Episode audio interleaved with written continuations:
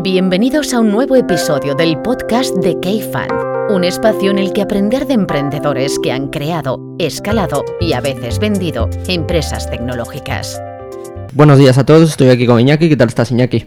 Hola, jefe, ¿cómo estás? Y tenemos hoy con nosotros a Alberto Knapp, fundador de The Cocktail. ¿Qué tal estás, Alberto? Muy bien. Oye, días. mil gracias por haber venido, ¿eh? Un placer.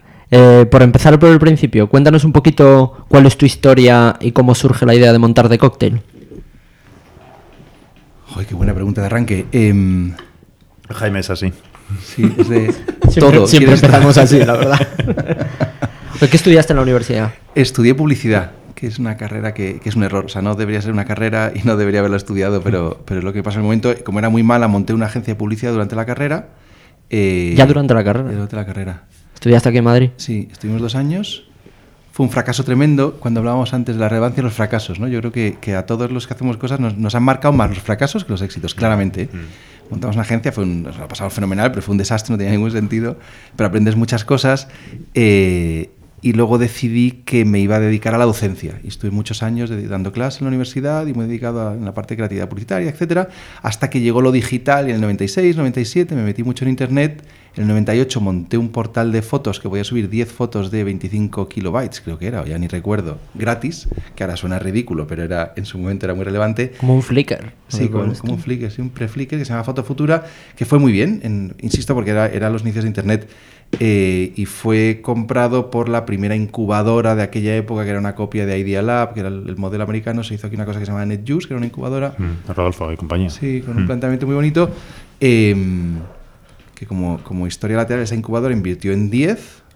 eh, nueve fueron mal. Una fue Dónde Comprar, que se fusionó con Kelku, que se acabó vendiendo a Yahoo. Mm, nuestra que salió bien. Sí, hizo un payback bestial y, y fue un éxito, pero la gente se olvida, fue un éxito. Yo soy muy malo con las fechas, pero si el NetJuice cerró o paró actividad en 2001, a lo mejor se vendió en el 2003, 2004, 2005. O sea, no, en el se vivió como, un, como una incubadora que no había devuelto y que no había funcionado, Mm. hasta que uno de los activos revivió, ta, ta, Yahoo lo quería, lo compró.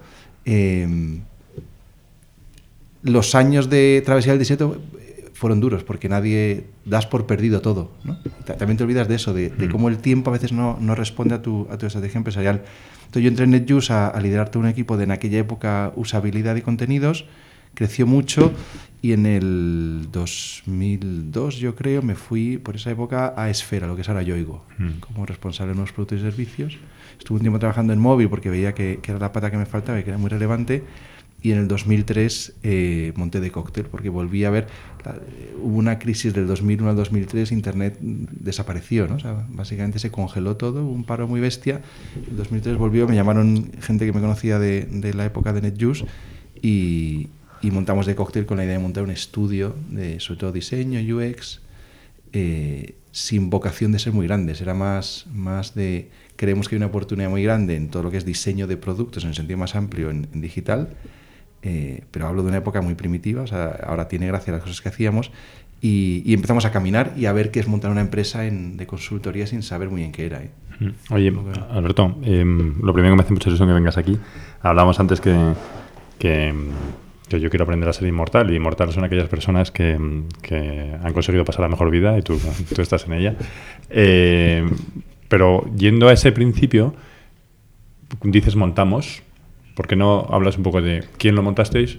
y de cuáles son tus visiones de, de- de- de cómo debes montar una empresa y por qué y por qué y por qué hay que hacerlo solo o hay que hacerlo con gente o qué harías para atrás. Te vamos a pedir todo el rato que digas lo que has hecho mal, con lo que Sí, sí. Eh, en mi caso monté una empresa en el 2003 con cuatro personas y yo siempre pienso ahora tenía que haber montado solo. Sí, yo, yo lo monté con, con un socio, vimos que teníamos caminos diferentes y, y- y luego cada, cada uno siguió por su sin ningún problema, pero en general, no, no en el arranque de Cocktail, en general en mi trayectoria en la compañía y con sociedades que he montado dentro del grupo de Cocktail o, o inversiones, creo que es extremadamente relevante elegir los compañeros de viaje. Tú no puedes elegir los retos, puedes elegir los compañeros de viaje. Es una cosa que se dice siempre, es extremadamente real. La capacidad que tenemos para elegir mal, ilusionarnos con la gente incorrecta, eh, el coste de oportunidad de, de hacer el viaje con alguien que crees, en el que pones unas expectativas altísimas y te das cuenta seis, ocho o un año después que ese camino no ha avanzado. No es lo que ha dejado de avanzar, es, es la oportunidad que has perdido si hubieses tenido a alguien que hubiera colonizado ese territorio en, en ese tiempo, ¿no?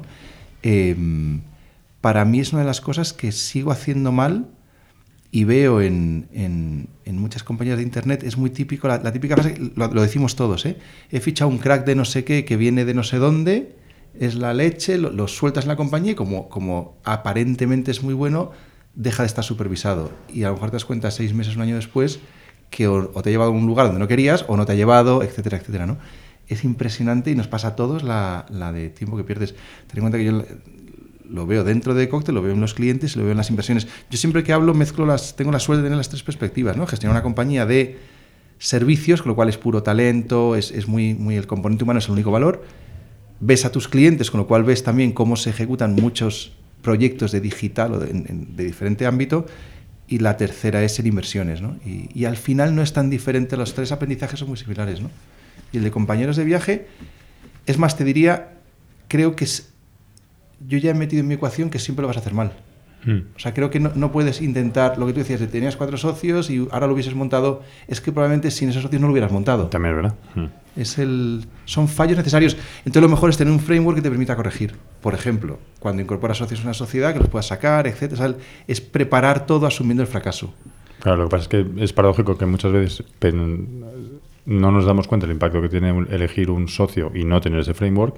Eh, y a veces, como consecuencia de la necesidad de, de, que parece que estamos solos o lo que sea, el socio al que elegimos lo elegimos muy rápido.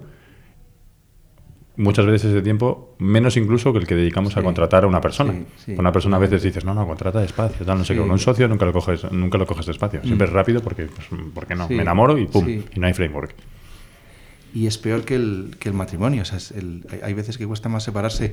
Eh, yo solo uno con otra de las características de los que trabajamos en este sector es que sin, yo, yo, siempre digo que el reto de gestionar de cóctel, si no fuese por la velocidad y la sofisticación, no sería complejo. Es decir, por trabajar en digital hay una variable innegociable que es que esto va rapidísimo. Mm. Y, y no somos conscientes de lo rápido que va. Y además, la necesidad de incorporar conocimiento nuevo a cualquier cosa que haga, pues, pues hablando de, los, de cualquier inversión en cualquier startup, ves gente que lo ha hecho muy bien para el para estatus que había hace cuatro años y siguen haciéndolo bien, pero el estatus ha cambiado tanto que de repente la compañía no funciona. Y es salvaje la velocidad a la que va, ¿no? Eh, cuando, cuando aceptas que velocidad y sofisticación son innegociables, si yo quitas eso de cóctel, gestionar de cóctel no sería un problema. El reto es que gestiono con un... Generalmente tomas decisiones con un 30% de la información. Te tienes que acostumbrar a eso. Y hay gente que eso le produce mucha ansiedad, asume muchos riesgos y eso es lo que lleva a elegir eh, socios equivocados. ¿no? Yo creo que en muchas inversiones vas a tal velocidad que entre quien sea, la clave es despedir muy rápido o sacar muy rápido a socios, ¿no? que en, en el caso de socios es complejo, ¿no? pero es como que si ya te has enamorado muchas veces tienes que estar un poco escéptico de lo que pueda suceder. ¿no? Entonces cuando incorpores socios, tener todo muy, muy medido. Porque creo que es imposible dejar de fallar porque nunca vas a tener tiempo. O sea, nunca va a haber tiempo para hacerlo bien, para hacer un, un besting bueno. O sea, nunca hacer las llamadas correctas. A mí me pasa un montón de veces de por velocidad o, o, haces una llamada, chequeas de alguien, de un inversor, de un socio, lo que sea, que está fenomenal, te falta siempre la que te va a decir la verdad de qué pasa con esa persona, ¿no? Mm. Eh, y mi recomendación, fíjate, es mucho, pregun no preguntamos suficiente. Yo creo que hay que hacer mucho más, siempre background checking de, porque de socios ya hay una trayectoria, y si no hay trayectoria ya significa algo, que somos unos riesgos. Y además yo creo que hacer la pregunta, que esto lo aprendí en Nacho González Barros, de, de 0 a 10, ¿montarías esta empresa en esta situación con esta persona, tú que la conoces? Sí. Igual que cuando contratas, porque la gente normalmente en el feedback te dice, sí. bueno, no, te empiezan sí, a decir lo bueno, lo, ma lo, bueno, lo malo, tal, no sé qué, dice, no, no, no, de 0 a 10. Y si no hay un 10 o un 9, la respuesta es que no lo tienes que hacer. Mm. Porque si no, ya empezamos, el otro día nos pasa, pedíamos referencias a una persona y la persona que le decimos, bueno, no, sí, yo le daría a lo mejor un 6. No mm. me está recomendando que trabaje claro, con esa persona. Claro. Hay, hay, algo que, y además es que tenemos que, que, que, que, subir la barra en cuanto a la gente a la que queremos sí. y más con quien vas a tratar tu vida. Sí, mm. sí, totalmente. Oye, Alberto, ¿y qué es hoy en día de cóctel? Porque has dicho que hacéis un poco de temas de consultoría, que es una agencia y demás, pero ¿qué hacéis? Porque yo creo que muchas veces, y yo que conozco un poco la compañía, o sea, no sois una agencia al uso que simplemente hace creatividades o consultoría y demás, sino que también hacéis producto y tenéis estaba mirando y revisando la web, tenéis toda la parte de analítica, una parte que le llamáis ventures, mm. la parte de desarrollo, ¿qué es exactamente de cóctel? Sí. Nos definimos como consultora y no como agencia, sobre todo porque el, modelo laboral de las agencias no nos gusta, somos más consultora en el sentido de que hay trayectoria profesional para la gente, el, recorrido es diferente, la relación con los clientes es diferente. Tenemos tres, somos, nos dedicamos a ayudar a las compañías a que con tecnología digital consigan mejorar su negocio y tenemos como tres grandes áreas. Una de producto, que es todo lo que es Customer Experience, Service Design, diseño, etcétera, etcétera. Una segunda pata que es tecnología, que es siempre que haces tecnología sufres mucho, pero es lo que, lo que es relevante de verdad, hacer que las cosas pasen.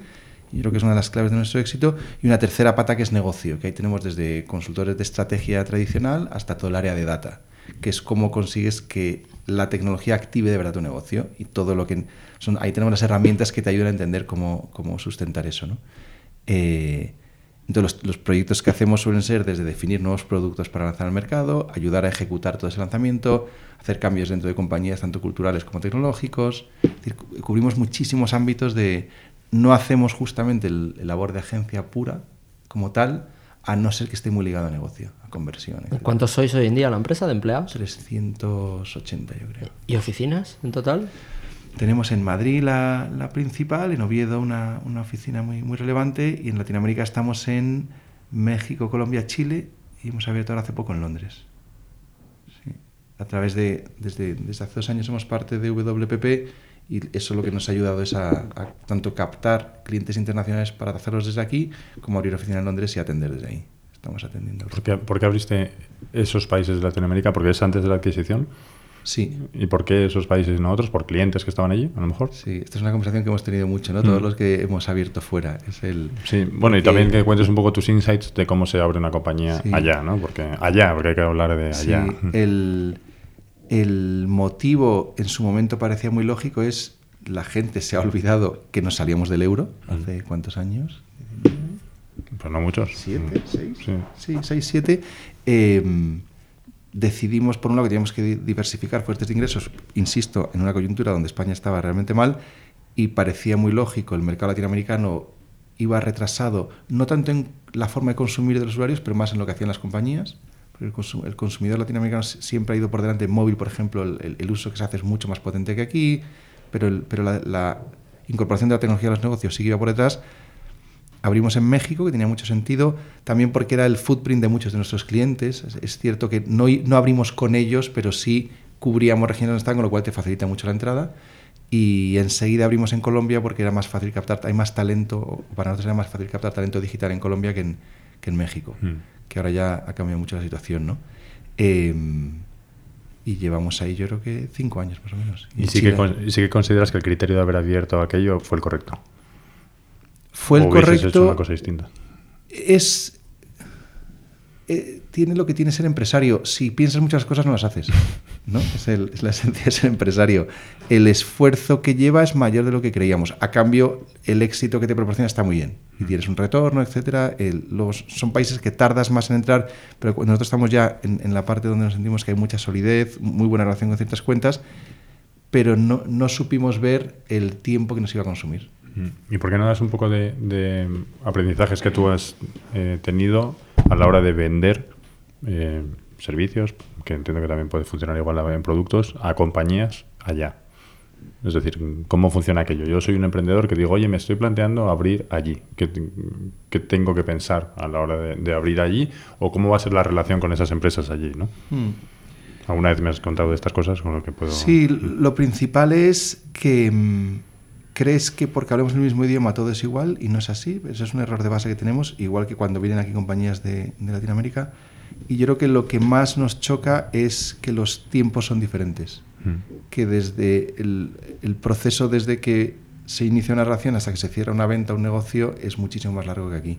Y eso nosotros que veníamos de digital, de ir muy rápido aquí, es lo que más nos chocó yo creo, por lo que he visto, que la mayoría de las empresas que fracasan en Latinoamérica es porque no tienen caja suficiente para aguantar. Hmm. Si hubiesen tenido caja, aguantan más. Tienes que tener Ese proceso de decisión de los clientes. Hmm. O sea, es un neto, neto es un problema de caja. Hmm. De, tienes que poder aguantar. Todo el mundo hace business cases donde cree que en el año 2 ya va a alcanzar break-even, en el año 3 y probablemente es más año 5, año 6.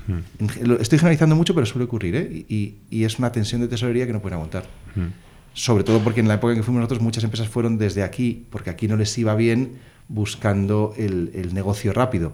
Y no existe negocio rápido. Son excelentes compradores, compran muy bien. Mm. ¿Y, Y, y te hacen competir con, con Top Tier. O sea, es otra cosa que, aunque es un mercado en digital que iba un poco más retrasado, compites con, con números unos de Estados Unidos. O sea, es- esa es otra cosa. Te ponen a competir con, con gente muy de primer nivel. ¿Qué quieres decir que son muy buenos compradores?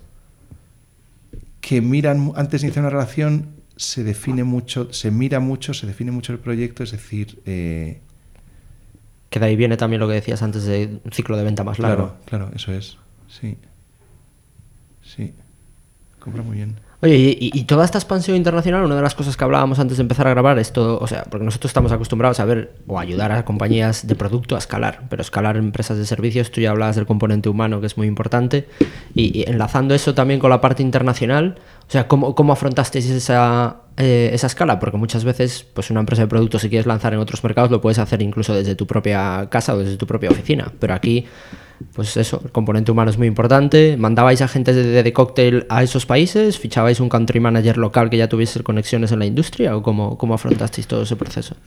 Un poco de todo. eh, tiramos mucho del equipo de aquí, obviamente, y luego lo fuimos construyendo ahí, pero, pero déjame que suba un nivel con el tema de escalar, no solo con Decote, sino en general en lo, lo que ven las empresas. Yo he intentado reflexionar de, dado que donde invierto o el propio de cóctel, la, la velocidad y la escala es muy relevante, intenta saber, oye, en qué, en qué puedo aconsejar a alguien cuando tiene que escalar, ¿no? Y, y comentábamos antes, para mí es absolutamente vital el tamaño de la oportunidad. Tú como directivo, cuando escalas, tienes que aprender a gestionar tus ventanas de atención de otra manera. Si sabes poner foco en lo que de verdad va a impactar a tu compañía o al mercado o al crecimiento, es decir, igual que yo, os ha pasado muchas veces, vas a invertir en una compañía que todo es alucinante, está todo fenomenal, pero el tamaño de la oportunidad que tienen es han elegido un mercado pequeño, entonces van a ser el número uno de una, de una cosita pequeña, cuando prefieres ser el 10 de una cosa gigantesca. Yo me he dado cuenta que aplicado a nuestro tiempo de gestión, cuando gestionas una empresa que quieras que escale, tienes que ser un animal en priorizar dónde pones foco que va a tener más impacto en lo que hagas. Es decir, que tengas el, el- que detectes dónde hay un tamaño grande para las decisiones que tomas, ¿no? Porque si no acabas en decisiones pequeñas, que es alucinante cómo te frena, cómo te frena el desarrollo. Y luego otra cosa que lo cruzo con esto es fijarte solo en lo bueno y no en lo malo. Es decir, si tú tienes equipos de personas, el trabajo que te cuesta, cosas que hacen mal, hacer que las hagan bien, es infinito y probablemente no lo consigas. Potenciar lo que hacen bien es exponencial. Porque al final lo que estás buscando es eh, hacer que todos tus equipos sean exponenciales. La famosa tecnología exponencial. Quieres gente exponencial, es decir, eh, gente que lidere, que puede ser un equipo de una persona, de dos o de 200, pero que consiga hacer que su impacto sea mucho mayor. En mi experiencia, si a esas personas les fomentas la parte buena, es alucinante el impacto que tienen. Mientras que puedes acabar encasquillado y, y dejas de escalar muy rápido en cuanto quieres que haga bien algo que nunca ha hecho bien. Puede ser la gestión. O si no es bueno liderazgo de personas, pero es muy bueno en algo técnico, fomenta lo técnico, quítale la parte de personas. Cada uno tiene diferentes facetas. Pero yo creo que dedica en, en- en cosas que has hecho mal, ¿no? Yo creo que muchas veces he intentado tener gente de 360 o mejorar en lo que no son buenos, etcétera, y va más de a partir de cierta edad, agarra lo que tienen bueno y potencialo por 100. Y el resto, olvídate, pon gente alrededor que, los- que lo, que lo arregle. O sea, no sé si, tenéis, si lo habéis Mm. vivido. ¿Sabes lo que estaba pensando? Llevas 16 años trabajando por tu cuenta y siendo el jefe de tu empresa. Muchos menos años de tu experiencia, eres un tío joven, hace no mucho se, se te dio el premio al, al empresario joven. Cabrones. ¿Cómo has aprendido? ¿De quién has aprendido? Porque has liderado tú tu empresa durante 16 años, pero ¿de quién aprendes? Porque todas estas cosas que estás diciendo probablemente ha sido learning by doing, pero, Sí. pero, pero yo, yo, por ejemplo, en mi caso, siempre echaba de menos tener gente de la que aprender más, de tener jefes, ¿no? Sí, y sí. tú has tenido jefes al principio, pero la mayoría de tu vida empresarial y especialmente lo más relevante ha sido por tu cuenta. ¿Cómo aprendes? Que esto le pasa mucho a los emprendedores, de, de quién, de quién puedo aprender. Tienes, tienes la razón. Yo he dedicado muchísimo tiempo, obviamente, a leer, eh, eso, es- eso está claro y ayuda, pero leer, para mí leer libros de gestión, de lo que sea, te ayuda más a reforzar ideas que ya tienes que las ver reflejadas. Y, y es, creo que es más, más que aprender cosas nuevas, te ayuda a potenciar ideas que tienes, pero que a lo mejor las haces sin la violencia que deberías actuar. Porque otra cosa que creo es que hay que ser muy violento en esto. O sea, si trabajas en un- en una categoría de alta velocidad, donde hay mucha sofisticación, muy rápido, tienes que ser muy violento en la toma de decisiones. Violento de rapidez. dice. Y de, de, de hacer el 100%, no de voy a probar esto a un 30%, no puedes. Es mejor probar al 100% y cortar rápido si no funciona, que, que voy a hacer una prueba, voy a probar, o ser poco impulsivo en crees que se ha fichado alguien mal o que se está atendiendo mal un proyecto o que esa inversión no tiene sentido y dejar pasar el tiempo. ¿no? Yo creo que, que todos donde sentimos que hemos fracasado es no haber sido suficientemente agresivos en la, en la, en la toma de decisiones. Entonces, por un lado, leer, pero, pero matizando que leer creo que ayuda más a reforzar tus ideas que a generar nuevas. Y luego, desde siempre, he quedado con empresarios. O sea, yo creo que a todos nos falta role models de empresarios. Lo que ves en la prensa eh, no me parece relevante, empieza a cambiar, pero cuesta. Es quedar con mucha gente que tiene empresas, tanto internet como no, eh, y compartir experiencias. De qué te cuesta, de- sobre todo de fracasos, de no sé qué hacer con esto, no sé cómo tomármelo, y escuchar activamente gente que está en negocios, aunque sean muy, muy, muy lejanos a los tuyos, es alucinante cómo aprendes, porque tenemos todos una base común, ¿no? Mm. Eh, Es un poco una labor de, de coach desestructurado. sí, sí. Mm, Muy bien, sí, esa palabra que coach sí, a veces se utiliza sí, mal, ¿no? Pero alguien que, que, que tú le dices, tengo este problema, ¿qué harías? Sí. Mm. Por eso me pasará mucho que cuando viene gente a preguntarme, intento siempre sacar tiempo porque, porque yo lo he hecho también. Y creo que es entre los empresarios o nos ayudamos a enfocar en esos temas o efectivamente no sabes dónde acudir, ¿no? Mm. Y no es dar consejo, es contar tu experiencia en un caso similar. Y de ahí se suelen sacar insights, o sea, no es yo que tú haría esto. Es más, oye, yo en una situación similar hice esto y me pasó esta otra cosa y que cada uno elija, ¿no? Eh, yo le digo mucho tiempo a hablar con, con empresarios, efectivamente, para construir. Y luego, otra cosa que a mí me tiene obsesionado, tanto en mi compañía, insisto, como en clientes, como en, inversiones, lo veo un montón. Generalmente el- la caja de herramientas, lo que en inglés se dice el toolkit, que te ha llevado a un sitio, no te lleva a otro. Y es muy jodido. Es decir, si tú eres una startup que llega a los 2 o 3 millones de facturación de lo que sea, probablemente has hecho una serie de cosas que está clarísimo que son diferentes las que te van a llevar de 2 o de 3 a 10. Ujú. Y de 10 a 20, etcétera, etcétera. ¿no? A nosotros nos ha pasado en la compañía un montón de veces, en que en cada categoría varía según el volumen, pero el de cóctel que facturaba 5 millones no tiene nada que ver con el de 15, ni con el de 25, ni de- con el de 40. Em, ser muy rápido en tirar el toolkit y construir otro es muy complicado. Y para mí la única manera es detectar gente que ya lo haya hecho. Es decir, habla con alguien que haya... Porque es, es, es hasta... o sea, asusta lo fácil que es obtener insights del tramo nuevo en el que entras. No, no sé si, si os ha pasado, ¿no? Que pues es, es muy típico en startups hasta los 3 millones. Los 5, 6, lo que sea. Algo que les ha servido de 6 a 20 es completamente diferente. En mi caso en consultoría yo lo que hago es hablar con gente que ha gestionado consultoras en los tramos a donde yo quiero llegar. Y ellos lo ven nítido. O sea, dicen, mira, estás haciendo mal esto, esto, esto y esto. Tienes que cambiar estas cosas, etcétera. Luego es tu capacidad de incorporar a una organización, que es donde tienes que ser violento. Mm. Porque es saber que la buena práctica, es, es, que es más complicado de lo que parece, ¿eh? la buena práctica, lo que te ha hecho llegar aquí ya no vale. Reconocerlo, yo he aprendido a reconocerlo en el cóctel porque lo he visto mucho fuera. O sea, verse el otro es muy fácil. Mm. Y luego llegas a tu casa y no lo ves. Mm. Y, y es... em, siempre está relacionado con tramos de facturación, dependiendo de cada sector. ¿no? Seguro que tienes experiencias en eso, ¿no? De, Mm. de hasta cierto tramo tienes que cambiar la manera de gestionar, la manera de gestionar la caja, la manera de hacer tu red comercial. Y, y- y en ese toolkit, Alberto, metes también al, al componente humano. Te, lo pregunto también, eh, lo recordaba porque la semana pasada justo tuvimos el KDE y nos acompañó Agustín Gómez, que fue el CEO de Wallapop, y cuando estuvo aquí en el podcast le preguntó, creo que fue Iñaki justo, que le preguntó de qué se arrepentía de cómo había gestionado la compañía y decía una de las cosas que debería haber hecho más es podar la compañía, decía él. O sea, de, de gente que lo había utilizado de llevar la compañía, no sé, en vez de facturación de 0 a 50 personas, que cuando era de 100 a 200, no eran esas mismas personas que habían hecho muy bien su labor, ya no valían para esa nueva etapa. Sí, ahí depende mucho de la capacidad de aprendizaje de las personas eh, y del tipo de industria. En, en consultoría es, cierto que si estás es porque te gusta el, el reto de ir avanzando. Ahí creo que la compañía tiene un rol que es que te tiene que ayudar a crecer. ¿no? Te tiene que dar apoyo, darte esas herramientas. Mm. Oye, Alberto, ¿y, el rol del fundador? Porque también en ese toolkit, en algún momento, el fundador no tiene sentido, o tiene sentido en otra cosa, ¿no? Y, hay, y a veces hay querencia por parte del fundador de quedarse para siempre, ¿no? ¿Hasta dónde tiene sentido? Antes nos decías que tú en determinado momento hay labores de la gestión de la compañía que las empezó a llevar otro, ¿no? ¿Qué, qué- qué has visto tú? ¿Cuáles son tus malas y buenas experiencias en eso?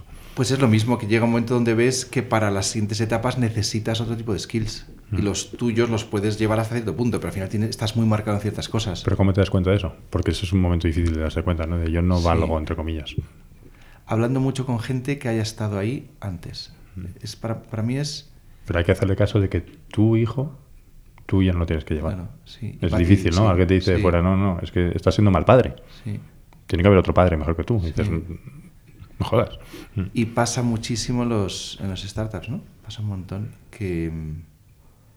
Para mí está ligado con reconocer lo de la caja de herramientas. Me gusta decirlo del toolkit. Mm. De, si te das cuenta que tienes que cambiarlas, te acabarás dando cuenta si tú- cómo encajas tú en esa foto. Mm. Y efectivamente, al reforzarte en que no eres tan bueno, y vuelvo a la otra parte, como se- esto va de reforzar las cosas buenas, no intentar ser competente en las que no eres, que lo aplico a los dos y me lo aplico a mí. O sea, yo no voy a mejorar en lo que no soy bueno, o, o lo haré con un esfuerzo increíble. Como tengo que elegir cosas donde que el tamaño de la oportunidad sea grande y ser violento en la gestión, elijo lo bueno, Mm. en lo que soy bueno.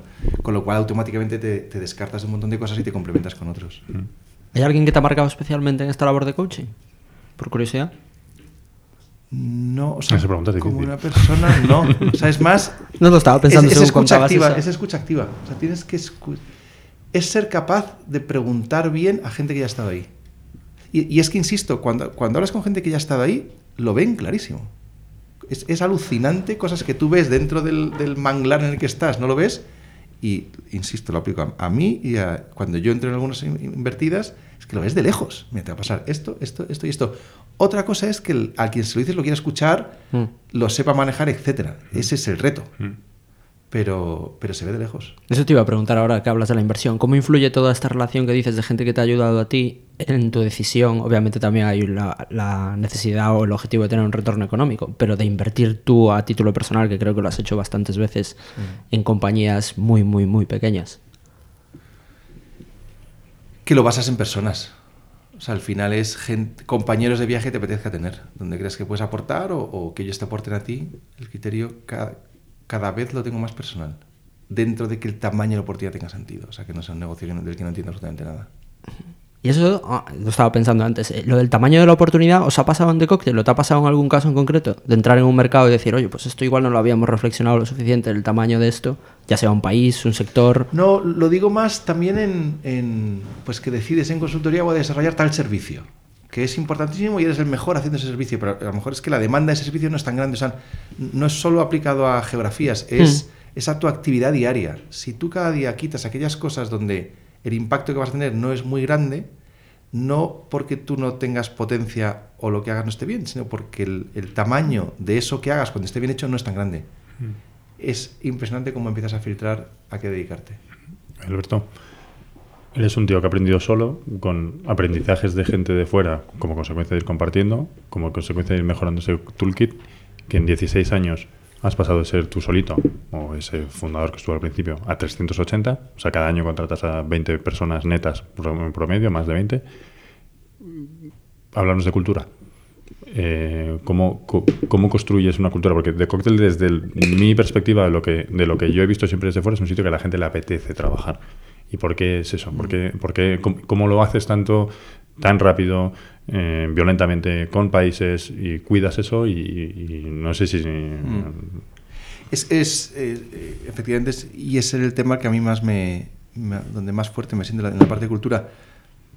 Estamos en una categoría que es consultoría, servicios en digital, que es, es muy tensa, porque es así. Y además la sofisticación, insisto, ¿eh? o sea, nunca lo diré lo suficiente. Esto va a una velocidad, solo en data, lo que lo costaba hacer algo hace seis años, hace cuatro y a día de hoy, es bestial cómo ha cambiado todo. ¿eh? O sea, es, no somos conscientes a qué velocidad va. Por lo tanto, nosotros que tenemos que ir por delante de los clientes, es una tensión en, en sofisticación del offering bestial eso no lo puedes arreglar, entonces al menos que sea el mejor lugar para trabajar. Es decir, que, que si elige a alguien meterse en esa categoría que es de, de- de batalla y, y de aprendizaje, y te tiene que gustar mucho aprender, que pueda ser tú mismo.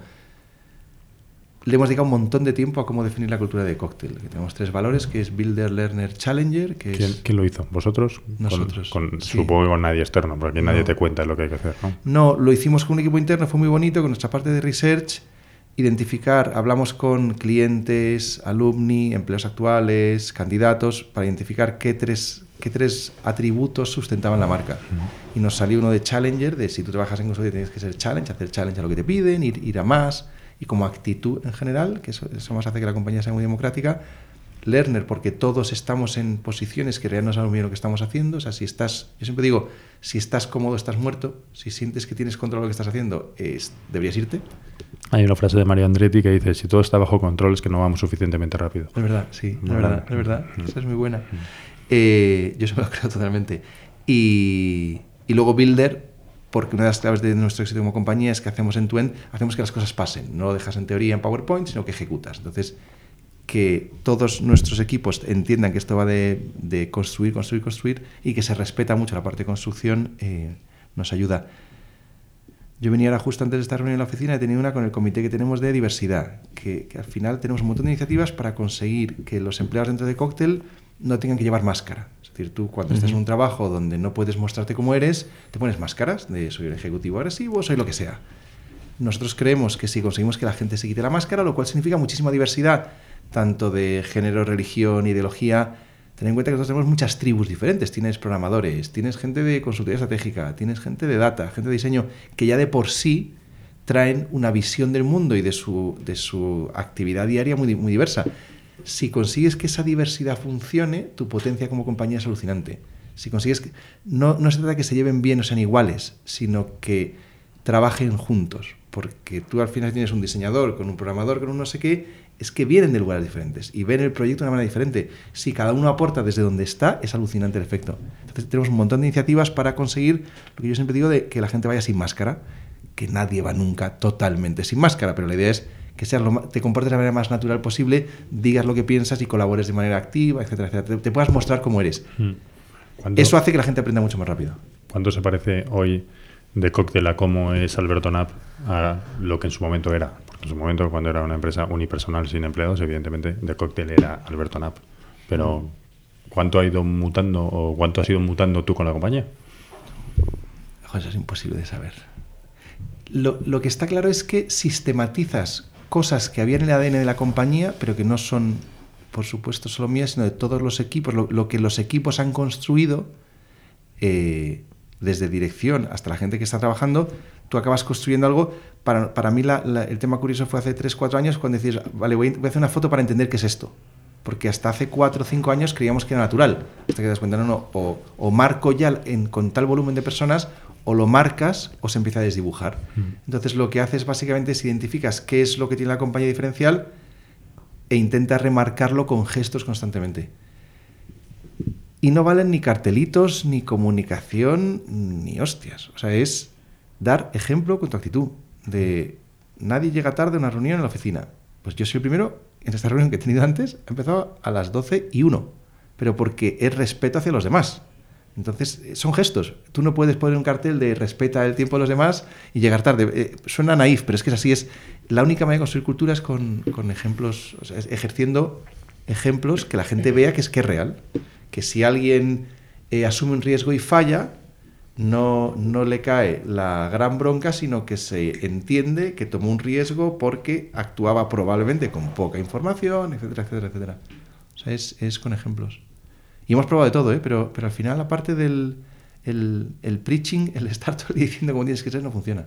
Es mucho mejor con, con ejemplos. Y trabajar bien, esa es la otra cosa que, que si los proyectos están, que pasa muchísimo en las startups, ¿no? cuando hay malestar, con compañías a las que vas, que ves que está todo destrozado a nivel humano, si los proyectos están bien gestionados dentro de una compañía, todo eso florece. Si están mal liderados, mal gestionados, con incertidumbre respecto a qué se espera de cada uno, de qué es lo que hay que entregar, etcétera, etcétera, etcétera, no hay cultura que valga. ¿no? O sea, como que un higiénico es tienes que trabajar bien. El otro día decía Karina que además es echar rápido a aquellas personas que no son dos cosas, que son los que trabajan bien y los que son buena gente.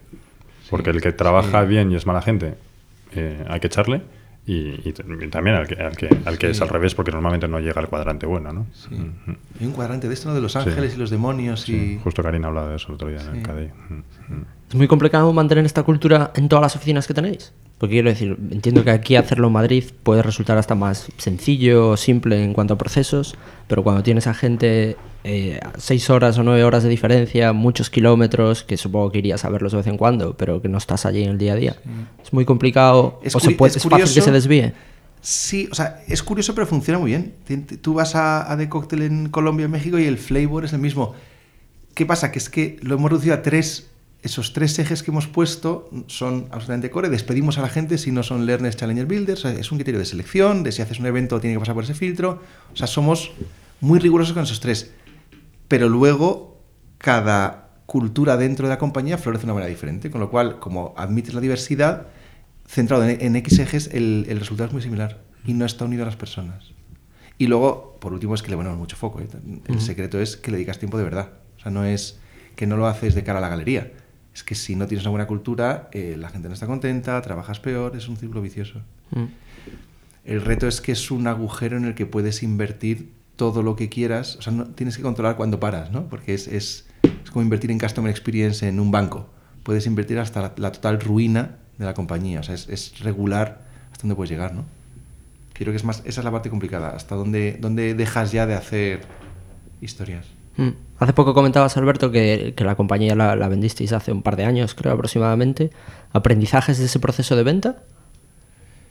Que eh, puedan ser útiles para otra gente que nos esté escuchando y que puedan pasar, estén pasando, que vayan a pasar por ese proceso. Y también porque decidiste venderla, ¿no? Sí. Mm. La decisión fue por precisamente porque estaba muy rápido y es muy sofisticado. Veíamos que o conseguíamos un partner internacional, y de hecho solo buscábamos partners internacionales, un partner internacional que nos ayudara a incorporar conocimiento, tecnologías, plataformas muchísimo más rápido, o sentíamos que en un periodo de 3 a 5 años, como compañía, ya no íbamos a ser líder. Mm. Y, hablábamos del, o sea, de Cocktail tiene, un liderazgo, pero que hace tres años decir, ¿cómo mantengo esto en cinco años? ¿Cómo sigo ahí estando a tope en todo lo que va a venir, ¿no? Porque, porque como se ha sofisticado tanto, ahora tienes lo que antes eran tres frentes, ahora son 18 de nuevas plataformas, pares estratégicos, alianzas, tecnología, conocimiento. Eh, entonces iniciamos la búsqueda. Gracias a mi experiencia con Venture Capital, con inversiones, etcétera, me sentía cómodo en el proceso. Si no, y, además pregunté un montón, pero tienes que, es un proceso muy, muy experiencial, si no has vendido una compañía no tienes ni idea de lo que te va a pasar, ¿no? También si preguntas mucho te ayuda, ¿no? De gestionar la ansiedad, los plazos, etcétera. Y luego cogimos un partner, un, un, banco que nos ayudó. Nuestro proceso era muy fácil porque es, es, consultora, es un mercado muy fácil de encontrar, o sea, como que no es demasiado complejo. Y básicamente fue, eh, para mí la clave es poner a competir a varios para, para poder elegir. Y también estarías en una situación buena, porque de, de Cocktail es una compañía que ganaba dinero con lo que si no se vendía, tenías la problemática de ese crecimiento posterior, pero oye, chico, ya está, mientras tanto. Sí. Sí, es que a mucha gente eso no, le pasa. se hacía de la mm. necesidad, es mm. verdad. Eso era más por el reto estratégico. Que te da también una mayor capacidad de, sabiendo que tienes que conseguir a alguien de mm. fuera para seguir creciendo, si no se vende, pues bueno, pues una compañía hoy va bien. Sí, totalmente. Por ir cerrando, Alberto, voy a hacer una pregunta general y después me voy a explicar un poquito más. ¿Cómo ves tú en España, lleváis más de 15 años, casi 20 años, ayudando a empresas pequeñas y empresas grandes, sobre todo? ¿Cómo ves tú todo este tema de la transformación digital y sobre todo, o sea, ¿qué, qué retos y qué oportunidades ves tanto del lado de la agencia para otra gente que esté pensando en montar cosas nuevas como montaste tú hace 15 años y para las propias empresas grandes que están diciendo, oye, ¿yo qué puedo hacer? ¿Cómo me adapto?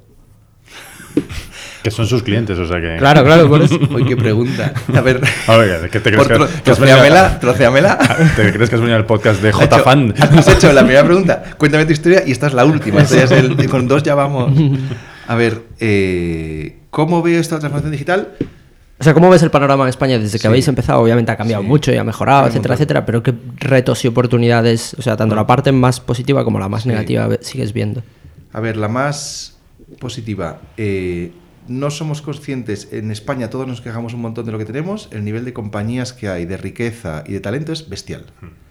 Eh, yo siempre me acordaré en, un evento al que fui que estaba el ministro de Innovación o algo así de Singapur, no sé de qué estábamos hablando, y, nos, nos, metió una charla los que estábamos ahí en un, en un, corro de, no sé por qué os quejáis tanto, tenéis las empresas más creativas del mundo, tenéis el y no sé qué, no sé cuántos, en distribución lo está rompiendo con Mercadona, Inditex, no sé qué, en ingeniería tenéis Gestamp, Acciona, pa, pa, pa, y es, es verdad. Hmm. Sin embargo, tú ves a un sueco y te habla orgulloso de IKEA, Volvo y ABB. Y aquí no, no percibe la misma, el mismo orgullo de es que hacen país, son los que construyen. Eh, entonces, todas estas empresas se están incorporando a digital a diferentes ritmos, pero una cosa de las cosas que a mí me, me, me llama la atención pasan a lo mejor, hay compañías en España que de no tener tecnología ni, o sea, el impacto que la tecnología puede tener en su negocio, de no tenerlo en el radar, pasan a tenerlo totalmente en el radar en nada, en un año. Mm. Entonces yo lo que estoy viendo es que se incorporan rapidísimo las grandes compañías a ver cómo la tecnología les puede mejorar su negocio. Es, es alucinante y es imprevisible porque no sabes quién lo está... Tú vas a ver a un cliente hoy, a una gran compañía, no tiene nada y a lo mejor al año siguiente ha cambiado toda la organización y está metida de lleno. Es decir, hay muchísimo espacio para crecer y mucha oportunidad.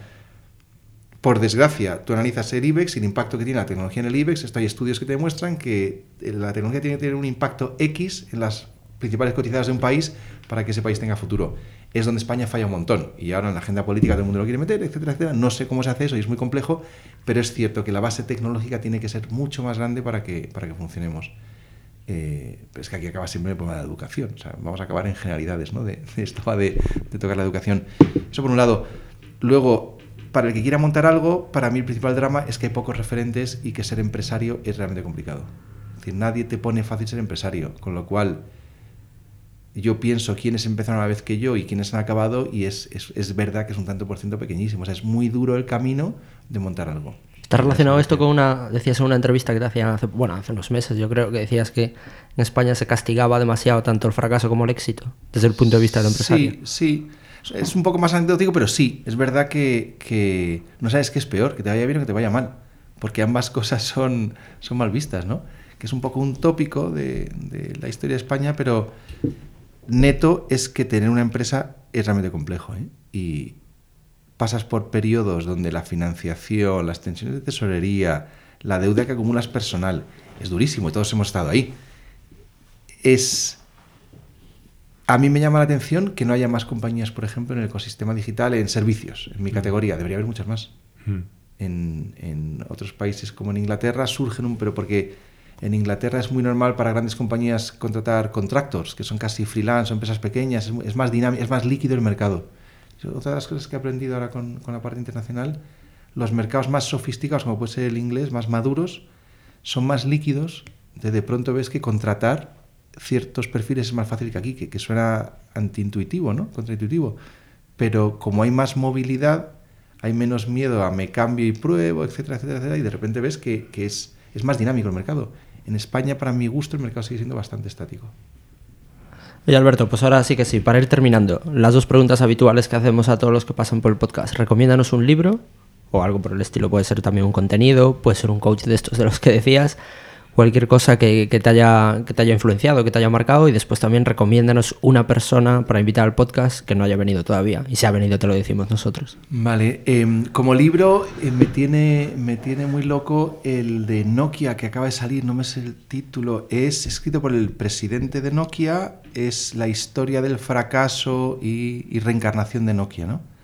Eh, que básicamente te cuenta cómo el consejo de una compañía puede no entender qué está pasando, cómo gestionas eso y cómo das la vuelta a una compañía entera que, que ahora tiene mucho peso cuando, cuando era, estuvo al- a punto de la, de la ruina absoluta, ¿no? Eh, tiene un montón de aprendizajes puramente empresariales de cómo gestionar crisis, liderazgo, personas, mercados, cómo dar la vuelta, cómo comunicar. Es como un, un MBA en gestión de una empresa cotizada. eh, impresionante y, y muy bien contado. No, no, no me interesa cuánto de lo que cuenta es, es realidad o no, no sé si me explico, porque no sé si este señor se está vendiendo, eso es irrelevante. Es más la, todo el proceso de cómo gestionar una crisis como la de Nokia, eh, que neto es que están en la categoría de tecnología, con lo cual no supieron adelantarse a la llegada, de, o sea, vieron los smartphones y no le dieron relevancia, por no dársela, en un año estabas fuera del mercado, que es una locura, en año y medio, dos años, es una locura. Te da una idea de cómo tienes que tener las antenas de abiertas, porque en cuanto te despistas, te sales. Volviendo a la metáfora del, Hmm. del coche de carreras, ¿no? ¿Y una persona para invitar al podcast Eh, que creas que sea relevante e interesante? Yo buscaría algún empresario que no sea de nada de digital ni Ah, sí, tecnología. sí, eso nos vale. De sectores que no Perfectamente. O sea, creo que nos relacionamos demasiado con compañías que crecen, que es un tipo de gestión. A mí cada día me interesan más también las de que no crecen porque hay, hay aprendizajes muy fuertes. No sé recomendarte a nadie en concreto. No, no pasa nada. Pero Haremos nosotros la de- búsqueda. sí, de- Le iba a invitar a comer, ya no. Oye Alberto, pues muchísimas gracias por haber Muchas venido. Gracias. Gracias a vosotros. Y a los que han llegado hasta aquí, recordaros que hay más episodios y contenidos en blog.cafan.vc y en Twitter en arroba cafanvc. Volvemos en una semana. Hasta luego.